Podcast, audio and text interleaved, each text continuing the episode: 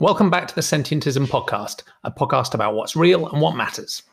Sentientism answers those two deep questions by committing to using evidence and reason and having compassion for all sentient beings. Uh, this episode is a bonus, a cross post from the Godless Spellchecker podcast, where I talked to Stephen Knight about sentientism. Uh, we started our conversation there by discussing an incident where I was um, attacked in front of my daughter by a white supremacist gang. Uh, that doesn't have too much to do with sentientism and contains some strong language, so I've left it out of this version. If you'd like to hear that story, uh, and we're both fine, you can find it on the Godless Spellcheckers feed. Stephen's podcast focuses on atheism, secularism, freedom of belief, and speech. Uh, as a fellow vegan, Stephen seems to fit the sentientist mold, although he's hesitant about layering specific ethical commitments on top of naturalism. So I'm never quite sure uh, how he settles with the term sentientism itself. Um, I'd love to know what you think. Why not write a review or give us some stars on your podcast platform? And you can find out more about sentientism at sentientism.info or just search for sentientism on your favorite social media platform. You'll be made welcome in any of our global community groups. They're open to anyone interested, not just sentientists. Thanks for listening. Welcome to the Godless Spell Checker podcast. I'm Stephen Knight. Hope you're all good. Very pleased to bring you a conversation I recorded with Jamie Woodhouse on the topic of sentientism. In fact, I recorded this episode with Jamie ages ago. Uh, uh, so sorry for the delay, Jamie. It's nothing personal. You did a great job. Uh, it's just a case of things that I recorded after that were more topically relevant uh, to what was going on in the news. Uh, whereas this conversation with Jamie on sentientism is a very good standalone primer on the on the issue. So you'll have to let me know what you think. Let me know what your thoughts are. Uh, you can find Jamie on Twitter to send him some love, send him some feedback at Jamie Woodhouse.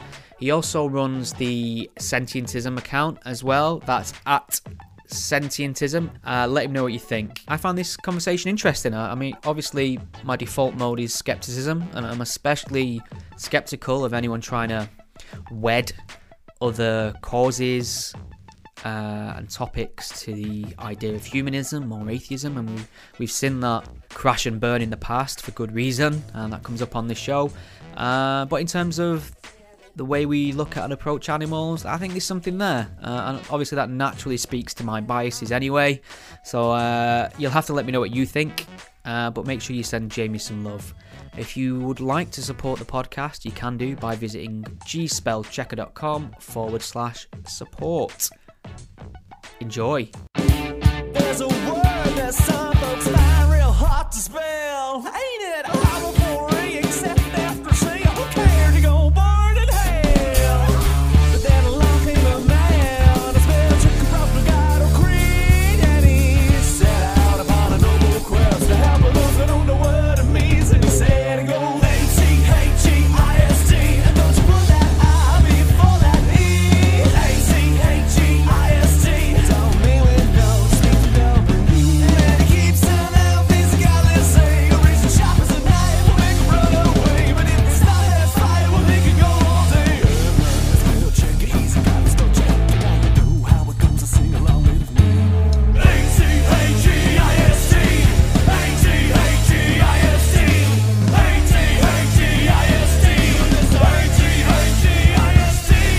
Very pleased to welcome Jamie Woodhouse to the GS podcast. Jamie, welcome. It's great to be here. Good stuff. How are you feeling? Yeah, good actually. Good. Productive day. So uh, can't complain at all. There you go.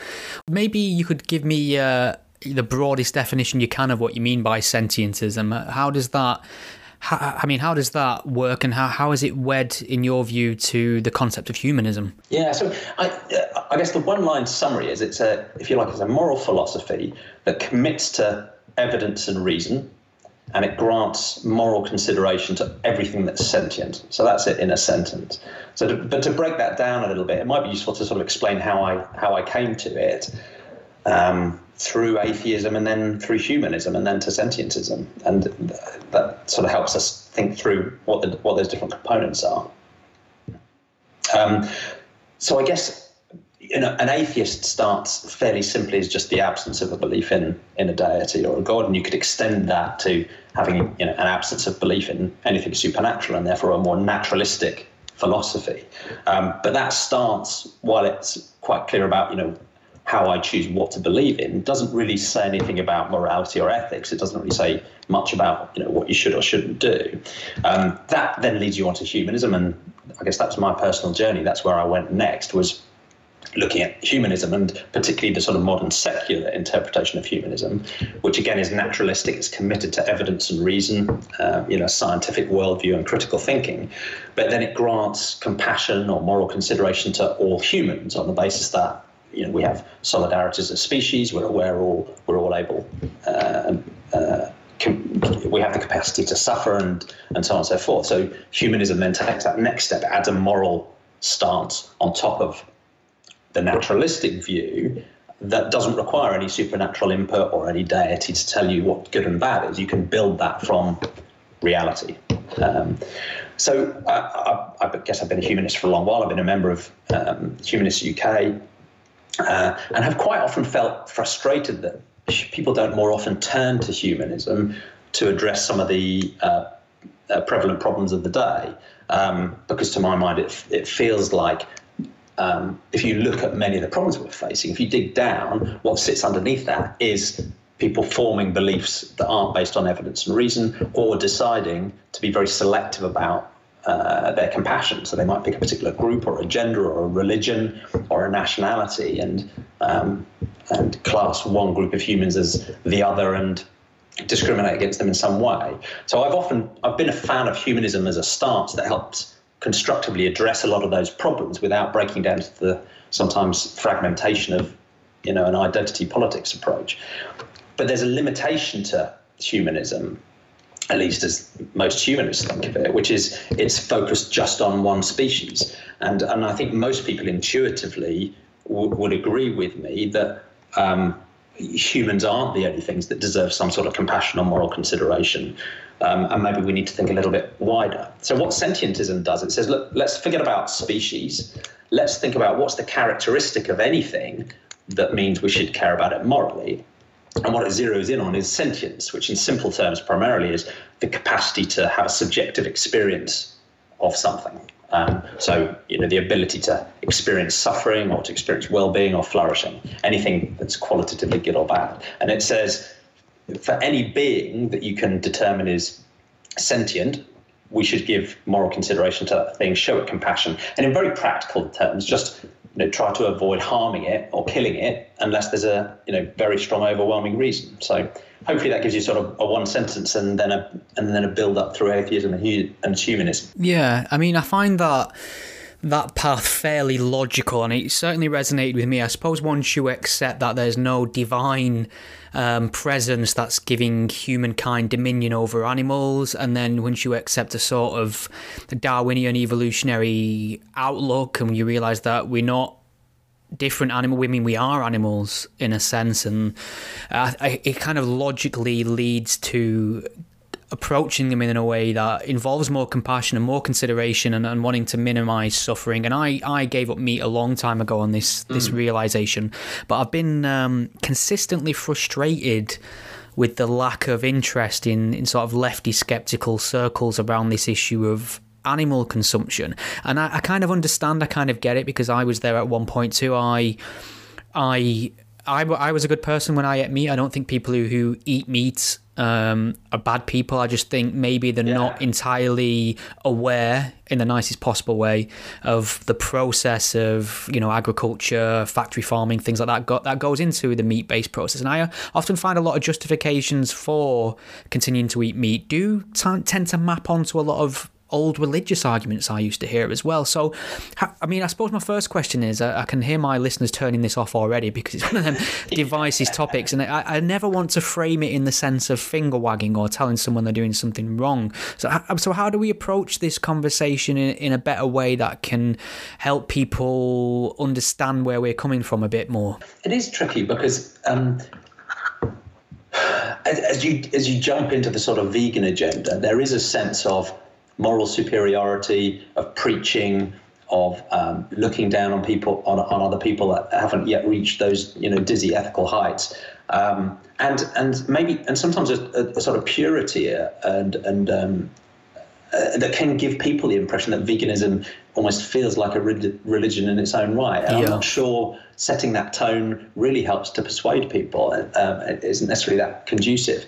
Um, at the same time, I, I do understand why even you know righteous preachy vegans you know there's so much emotion in their um, in their approach and their campaigns because these are you know critically important moral moral issues you know akin to any of the great um, human rights advances that that we've made over the last centuries. You know, people fighting for animal rights see their fight in exactly that context. Um, but at the same time, practically, as you say, it can put, put a lot of people off. So that's partly why I quite like the idea of starting from the other end of the scale, starting from a naturalistic worldview, showing how that leads you into a moral stance that um, uh, uh, you know applies certainly across human, humanity, and then using exactly that commitment to evidence and reason to um, drive the logic that if we care about humans because they're able to suffer, um, you know, there are other things that we should uh, care about too. So I'm hoping that's just a different path into uh, the topic that feels a little less contentious, allows people to come along with it.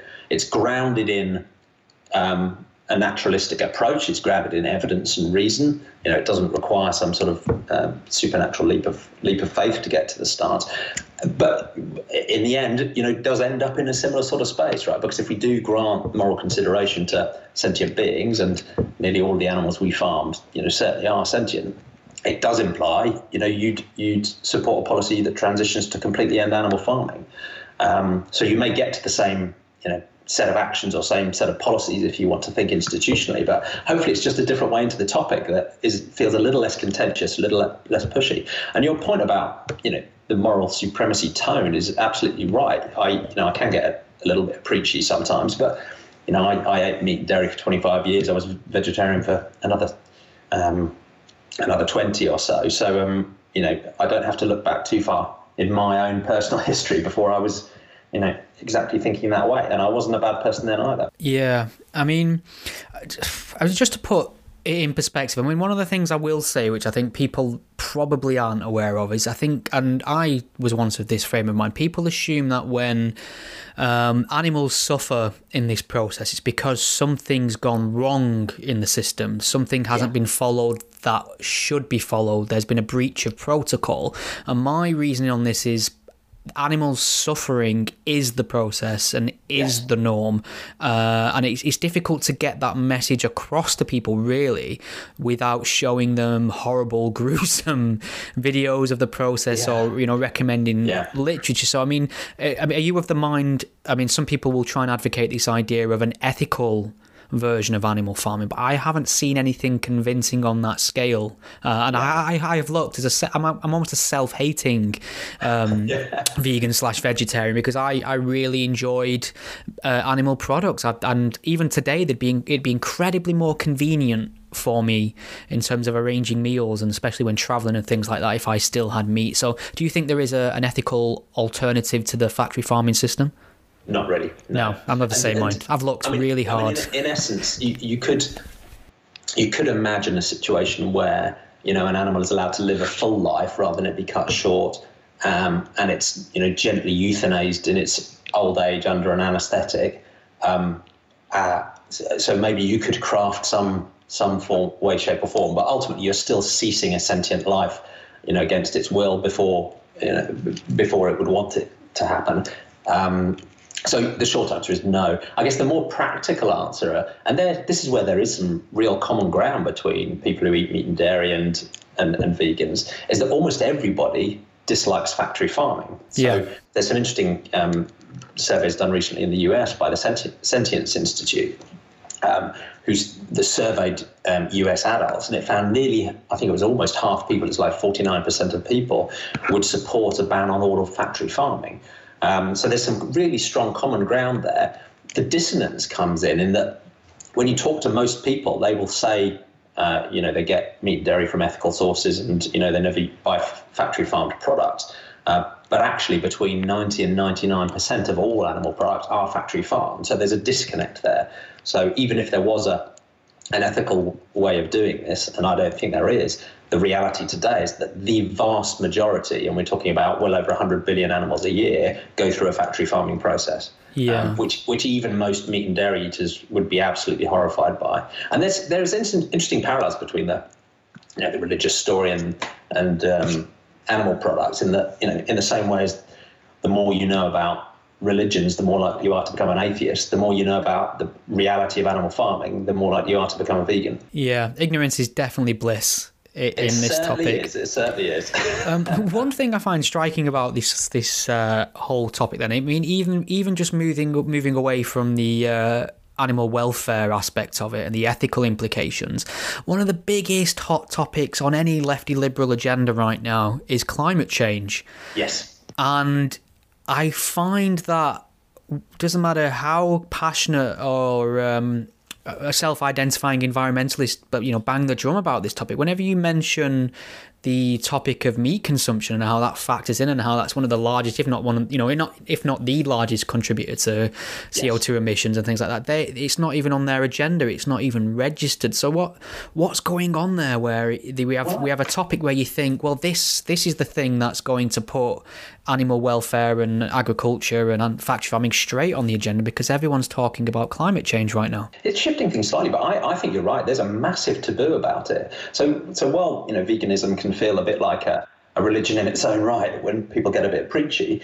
it's actually the other way around. So, so you know the consumption of meat and dairy and animal products is is is very much religious. It's so deeply baked into our societies, to our traditions, to some extent, some of our religious practices, um, that there's a massive taboo about even considering the option of um, of, of finding a different way. And as you say, you know, the, the science on this still needs a lot more work, but rough indications are that it, ag- animal agriculture does cause more emissions, um, has more of a water use and more of a land use impact than you know all of transport put together. Um, so even if you just took an unemotional stance, you you did not care at all about animal suffering or animal ethics, there would be a purely environmental reason to you know, hit animal agriculture as the number one item as any serious environmentalist. But the taboo is so deep that it doesn't happen. So you will hear um, listened to you know what a, a great podcast recently by the Future of Life Institute. They do a series called Not Cool, and one of their episodes recently was done by one of uh, an interview with one of the UN climate science scientists. And in the entire podcast interview, animal agriculture wasn't mentioned once as a potential cause, despite it being the largest. And it wasn't mentioned in the list of what can I do as an individual, even though it's the simplest and easiest and most immediate, most impactful thing anyone can do. So It's akin to omitting cigarette smoke when talking about lung cancer, isn't it? Not pointing to that as a possible cause. That's how it feels to me. it is at that level. It's something that cannot be, you know, that people are so nervous of the tension around the debate, they won't even recognize it as a source. But the, but the evidence is building up, and there's been some great reports about on it. If you look at the IPCC um, study, uh, Nick Carter just wrote a great piece on this in Sentient Media. It, it is an additional pressure, but again, I find it bizarre, uh, you know, how rare it is to find very serious environmentalists actually hitting this issue head on, because I think the environmental argument is sufficient to um, justify a complete end of animal farming, even with no consideration for the animal ethics issues at all. Yeah, I mean, I suppose obviously we can't expect such vast cultural change overnight, and progression Yes. is still promising. It, you know, it's a it's a hugely growing market, and awareness is shifting all the time, which is a good thing. I mean, circling back to the idea of religions, though, I mean, I. I kind of, I kind of agree with you on this idea and how you can probably get to it from, uh, you know, in a straight line from atheism, logical thinking, humanism, things like that. But I mean, I suppose there have been rather misguided attempts in the past to try and wed atheism or humanism to certain ideology. I don't know if you remember the non-starter that was atheism plus. Um, I mean- I mean, it'd be better to forget if possible, but I mean, they tried to wed some ultra pure woke social justice, identity politics type ideology to atheism, and uh, people get very protective of atheism and humanism and not wanting to project it as some sort of religious ideology or faith-based belief system. And I was just wondering if you got anything you can say that can allay people's fears on that front. I can. I think there's two two things I'm trying to do with sentientism. I guess one thing I should mention is, you know, I didn't make this term up. I don't I don't own it. It, it actually came out of the animal rights movement in the 1970s and, uh, and following decades, developed by people like Peter Singer and Richard Ryder, that some of your listen, listeners would have heard of. Um, and in a way, it was always quite a naturalistic philosophy, but it wasn't explicitly so. So all I'm doing it doing really is taking that philosophy that focused on sentience as the defining moral characteristic and making it explicitly a naturalistic philosophy that extends humanism, if that makes sense. So, uh, you know, I should make that clear. I'm yeah, standing on very much standing on the shoulders of those those giants. Um, but I guess what I'm trying to do with this recasting is, firstly, I'm very much a sort of common sense philosopher. I'm not an academic. I'm not interested in, you know, wasting my life in abstruse technical semantics or crazy sort of trolley problem trade-offs that um, you know will never happen in real life. I think it's much more interesting just to s- set a very very simple, potentially unifying moral baseline um, that then leaves plenty of debate about trade-offs and priorities and you know who do we care more about. Um, in a sense, I don't want sentientism to get stuck into that stuff. I just want it to be commitment to evidence and reason, granting moral consideration to everything that's sentient, and that's it there's loads of interesting discussions to have, but you know, let's not de- detract from the value of getting people to that simple baseline. But we're not trying to solve all all problems. Um, I guess the other thing I, I would say, because as you mentioned, the sort of woke culture, identity politics approach. Um, you know, the, the, identity politics approach can be useful in, in identifying problems, but it, I think it struggles to find sensible solutions because it tends to set groups against each other. It tends to make it hard to cooperate because the view of one group isn't seen as valid in even acknowledging the experience of another. So I find identity politics might be useful in the diagnosis, but actually what we need to move forward is find things we have in common. And humanism plays an important role in that, and that it says, look, we're all humans, black, white, you know, male, female, trans, you know, we're all humans. We can all suffer. We all deserve compassion let's go from there. And it gives you a much more constructive, you know, common approach to solving those problems. And sentientism does the same. It just extends the arm a little bit further to to sentient animals and potentially even other other types of sentient things. So I think it is a more constructive approach to many of those problems instead of trying to micro define a you know an advanced morality that addresses every problem. It just sets a simple baseline that all sentient things could come together around. That's the hope. Do you think uh, humanism's politically neutral, or should it be? I mean, I, I, this is, I suppose, this is geared more towards certain humanistic groups in America, which I find tend to have quite overt political leanings, which I think can be off-putting to a few people. But I'm just wondering, does it does humanism have a political bias? I think it can do, and I and um and some of that may be unavoidable, and some of it may be maybe natural. You know, there may be certain things where uh, you know, application of evidence, reason, and a universal compassion might take you down one direction or other. Um, but I think it's dangerous to push that too far, too firmly one way or the other. I think you could quite, you could, you could quite easily be, you know, uh, someone who calls themselves a sentientist and a humanist, but still have more right or left leaning views on, um, uh, certainly on the economic scale. I think when it comes to the um, social liberalism, you know, there is an inbuilt bias there. Um, that would tend people, you know, tend to take people more towards the socially liberal liberal side. But certainly in, on an economic political scale, I don't see why there should be a particular bias either way. And I think you know humanism and sentientism should be, you know, hesitant about uh, driving too far down either of those roads. It's funny, I mean, because I, I, suppose the further right you go on the scale, we've got no chance with this topic because obviously there's a lot. That's where you find your climate change deniers and the people who think that yeah, yeah. you know humans have dominion over the animal kingdom. So it's it's it's nearly a lost cause on that end of the political scale. But you you sort of feel that you could probably talk to people in terms that they already um, live in on the left in terms of animal consumption. What I tend to find recently as well, though, which might be an issue, is because a lot of I mean I, I count myself on the political left uh, but I am willing to admit there is a lot of lunacy coming from the far left. And it can almost be expected on a daily basis now. And I don't think that's the whole left. I think there's just a, a lot of people with loud voices that have come to represent the left. But one of the pet projects that seems almost exclusively left is climate change. And I think yeah. a lot of people are reflexively rejecting that topic now because it's coming from the left and they're not they're just assuming it's more left identity politics, politics or nonsense. I've seen quite sensible people who are a little bit skeptical on the whole issue.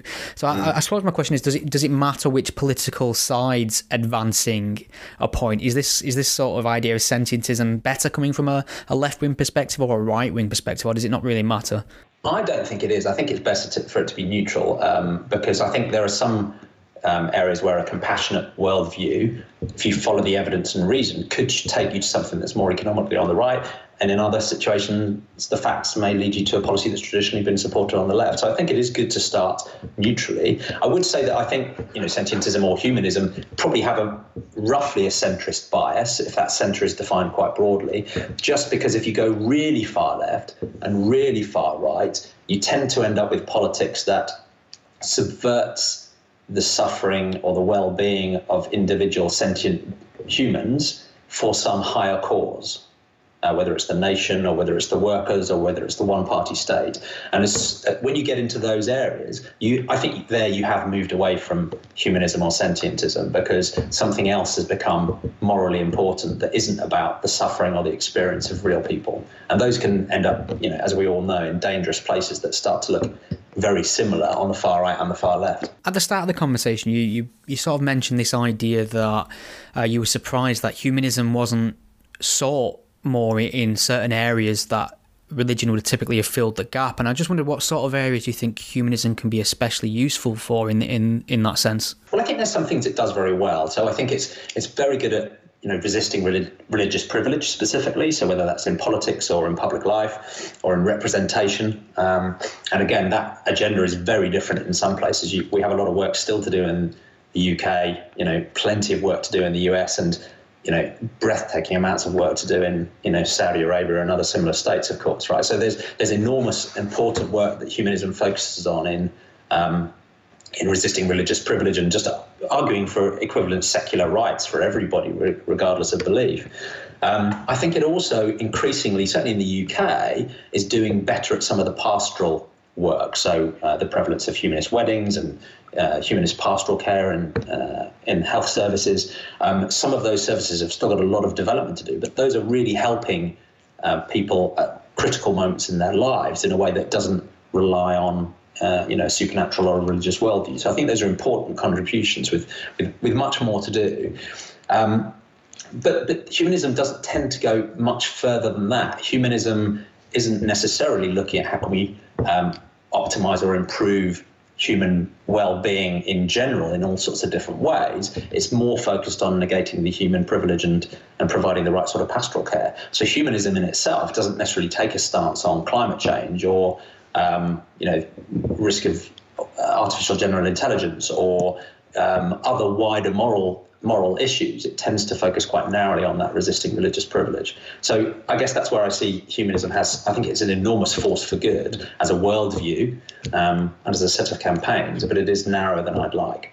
If I uh, if I remember correctly, just having a few offline discussions leading up to this conversation, I think I seem to remember you telling me that there were a few prominent humanists who weren't quite on board with your your ideas yeah, put yeah. forward, and I just wondered who, what exactly happened there. Well, so it's been they've all been constructive and, and positive conversations in a way, but the, the response from humanists, and I still consider myself a humanist, right? I still I still qualify. I've just extended my moral circle, you know, another step further. The response. Um, breaks down into a few different, uh, a few different uh, uh, groups, if you like. One which is pretty rare is the, the type of humanists who are deliberately very, very focused on the human species. They want to draw a clean line between humans and any, anything else. They don't acknowledge that we should grant moral consideration outside of that boundary, and it is all about humans. Um, they're, they're fairly rare. The second group um, uh, enthusiastically love the idea of sentientism. Um, and they point to the fact that Humanist UK and the International Humanist and Ethical Union already do, um, you know, at least as a, a, a, sort of second order bullet point, acknowledge some moral concern for other sentient animals in their definitions. And a lot of humanists, I think, much more than the general population, are already, just as an indication, vegan or vegetarian, which shows that they're taking those um, considerations seriously enough in their life. So those people enthusiastically seize you know seize on the idea and say, uh, you know, I love it. It sort of addresses a gap in humanism that I felt nervous about, um, or felt felt wasn't being addressed.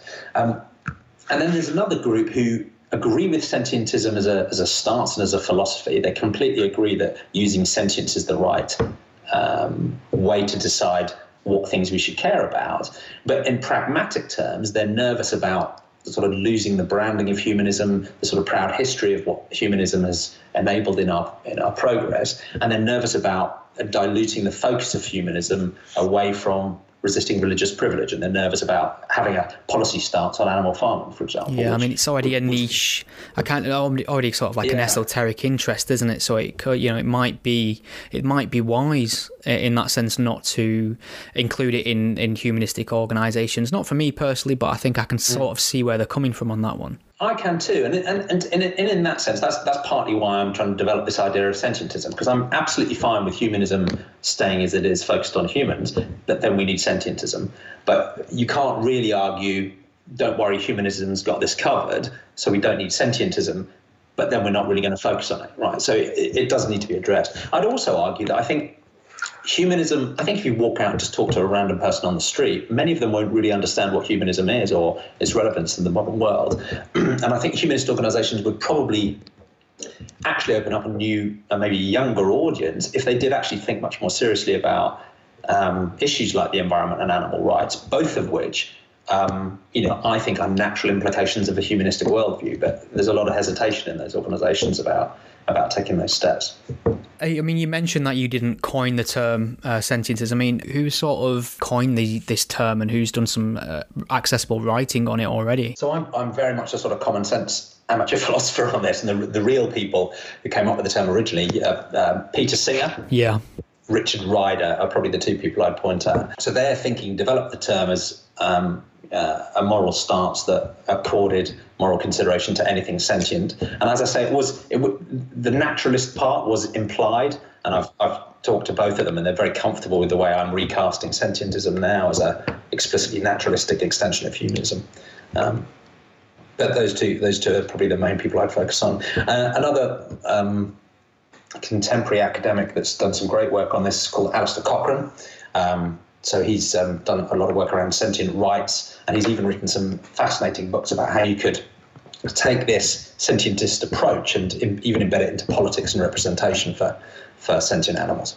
Great. I mean, just touching back on what you said earlier about the status quo of being a meat eater is almost constructed like a, a religion and a, certainly a, a faith based yeah. ideology. I, I, don't know if you're familiar with Melanie Joy, who did yes. a yeah she did a great book on this called Carnism, which is really quite compelling in, in putting the argument forward that it is it is sort of a cultural thing and it is closer to a religion than most of the people listening to this podcast would care to accept. I would imagine. Yes, and uh, and this is you know one of the I guess the, some of the frustrating conversations I have, and there are more of these happening all the time.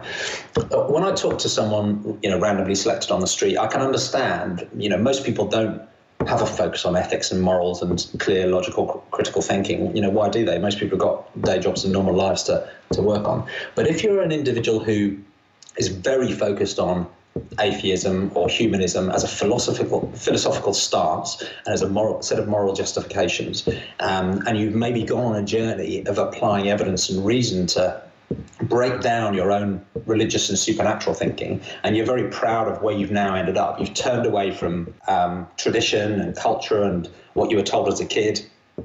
Um, and the supernatural, and you followed evidence and reason to uh, you know, a well-founded viewpoint. If you're very proud of that story and where you've got to now, I find it incredibly frustrating that those very same people are trapped by the taboo and the dogma and the tradition of carnism and uh, seem unable, in the face of incontrovertible evidence and reason, to shift their views um, when it comes to animal ethics. And there is a direct parallel and a frustrating parallel between you know, their application of evidence and reason in one remit of their thinking and the complete opposite in another. Um, so it almost feels more frustrating, um, you know, with some of the prevalent, you know, new atheists when they're not able to, and, and, and, leading humanists when they're not able to apply um, you know that same mindset in other areas of their life because of those taboos. Yeah, you've very eloquently summed up exactly how I feel uh, about that situation. But Jamie, this has flown by, and I've pretty much touched on everything I wanted to get in, and you've given a, a really, you know, quite clear overview of um, the concepts. Is there anything else you wanted to get across at all before I let you get back to your evening? Well, there's probably three quick things. One is, um, I think there are a lot of sentientists out there who've never heard of the term. So I'm hoping that you know people out there who do have a naturalistic worldview, who do take animal rights seriously, this would at least give them a label that you know may help and and and um, you know a story that sits around it. You know, I think one of your other guests, Ricky Gervais, may well. Um, know, fit the mold. So that's one. Is hopefully it's at the very least it's a useful label for people who already think this way. The second is a little more strange and esoteric, and um, tends to annoy the people who are involved in the sentientism movement who are very focused on human and animal rights.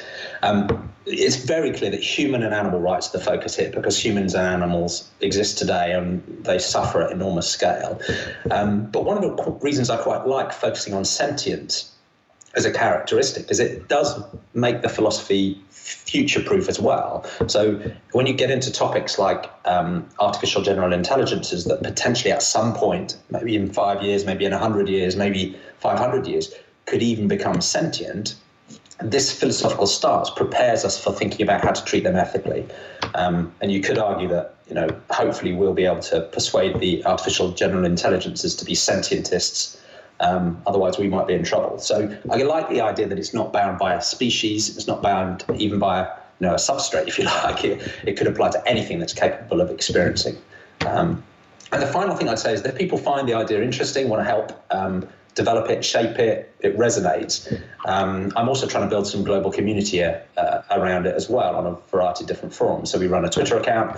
Um, the most active dis- discussion site is on Facebook. There's a private Facebook group with people from 53 different countries on it so far. Uh, we have a subreddit um, and various other forums that um, people can come and read writing, um, have debates, help shape this thing, and ideally raise awareness of it to get more people to know about it. Brilliant. So, what's the uh, what is the Twitter account then that we can point people towards? Yes, the Twitter account is just at Sentientism and uh, what sort of things can people see posted there? It's it's it's really anything to it's it's writing and um, content that relates to the philosophy, um, either in general or things that relate to the animal rights aspect, the application to artificial general intelligence, or the way it can actually influence the improvements to human rights and addressing human problems. So I've done some writing that's tried to say, you know, this may seem like a somewhat obvious philosophy, but I've also done some writing around you know, what would the policy implications of sentientism be if we took it really seriously? And some of those um, are somewhat contentious and show that this thing has actually got a pretty sharp edge if you take it all away. Uh, so that's the sort of content you'll see there. My personal Twitter is at Jamie Woodhouse, which is mostly banging on about Brexit at the moment. Um, and then if people just search for the term sentientism, you'll find a Wikipedia entry. You'll find us on the subreddit. You'll find us on um, on the Facebook page and the Facebook group as well. And everybody's welcome to join those groups. You don't have to feel that the term fits. Um, just anyone who's interested in the topic wants to criticize it, wants to challenge it, wants to tear it down, or um, feel it describes the way their philosophy is. Yeah, all welcome to join. Excellent. Jamie, thank you very much for speaking to me. Yeah, it's a real pleasure. It's been great to be on. Thank you for listening to the Godless Spellchecker podcast. The podcast is a one man operation produced in my spare time away from my day job, and I love making it for you. If you enjoy what you hear, please consider lending some support. The show is entirely listener supported. I don't sell anything, I don't run ads, and uh, given the alternative and unpopular focus of my content, it's very unlikely to find a sponsor. So, there are a number of ways you can support and chip in and, and help improve the show and give me more time to produce more content. You can become a patron supporter and pledge a monetary amount per month or per episode by visiting patreon.com forward slash gspellchecker. If you can't lend monetary support right now, don't worry, there's other ways you can help the podcast too. You can share it on your various social media networks or take a moment to leave a review wherever. you. Thanks for listening. You're helping to normalize rational, compassionate thinking. Don't forget to subscribe, leave us some stars or a review. You can visit sentientism.info to find out more, and you'd be very welcome in any of our online community groups. The biggest is on Facebook. If you like what we're doing, why not tell your friends about us?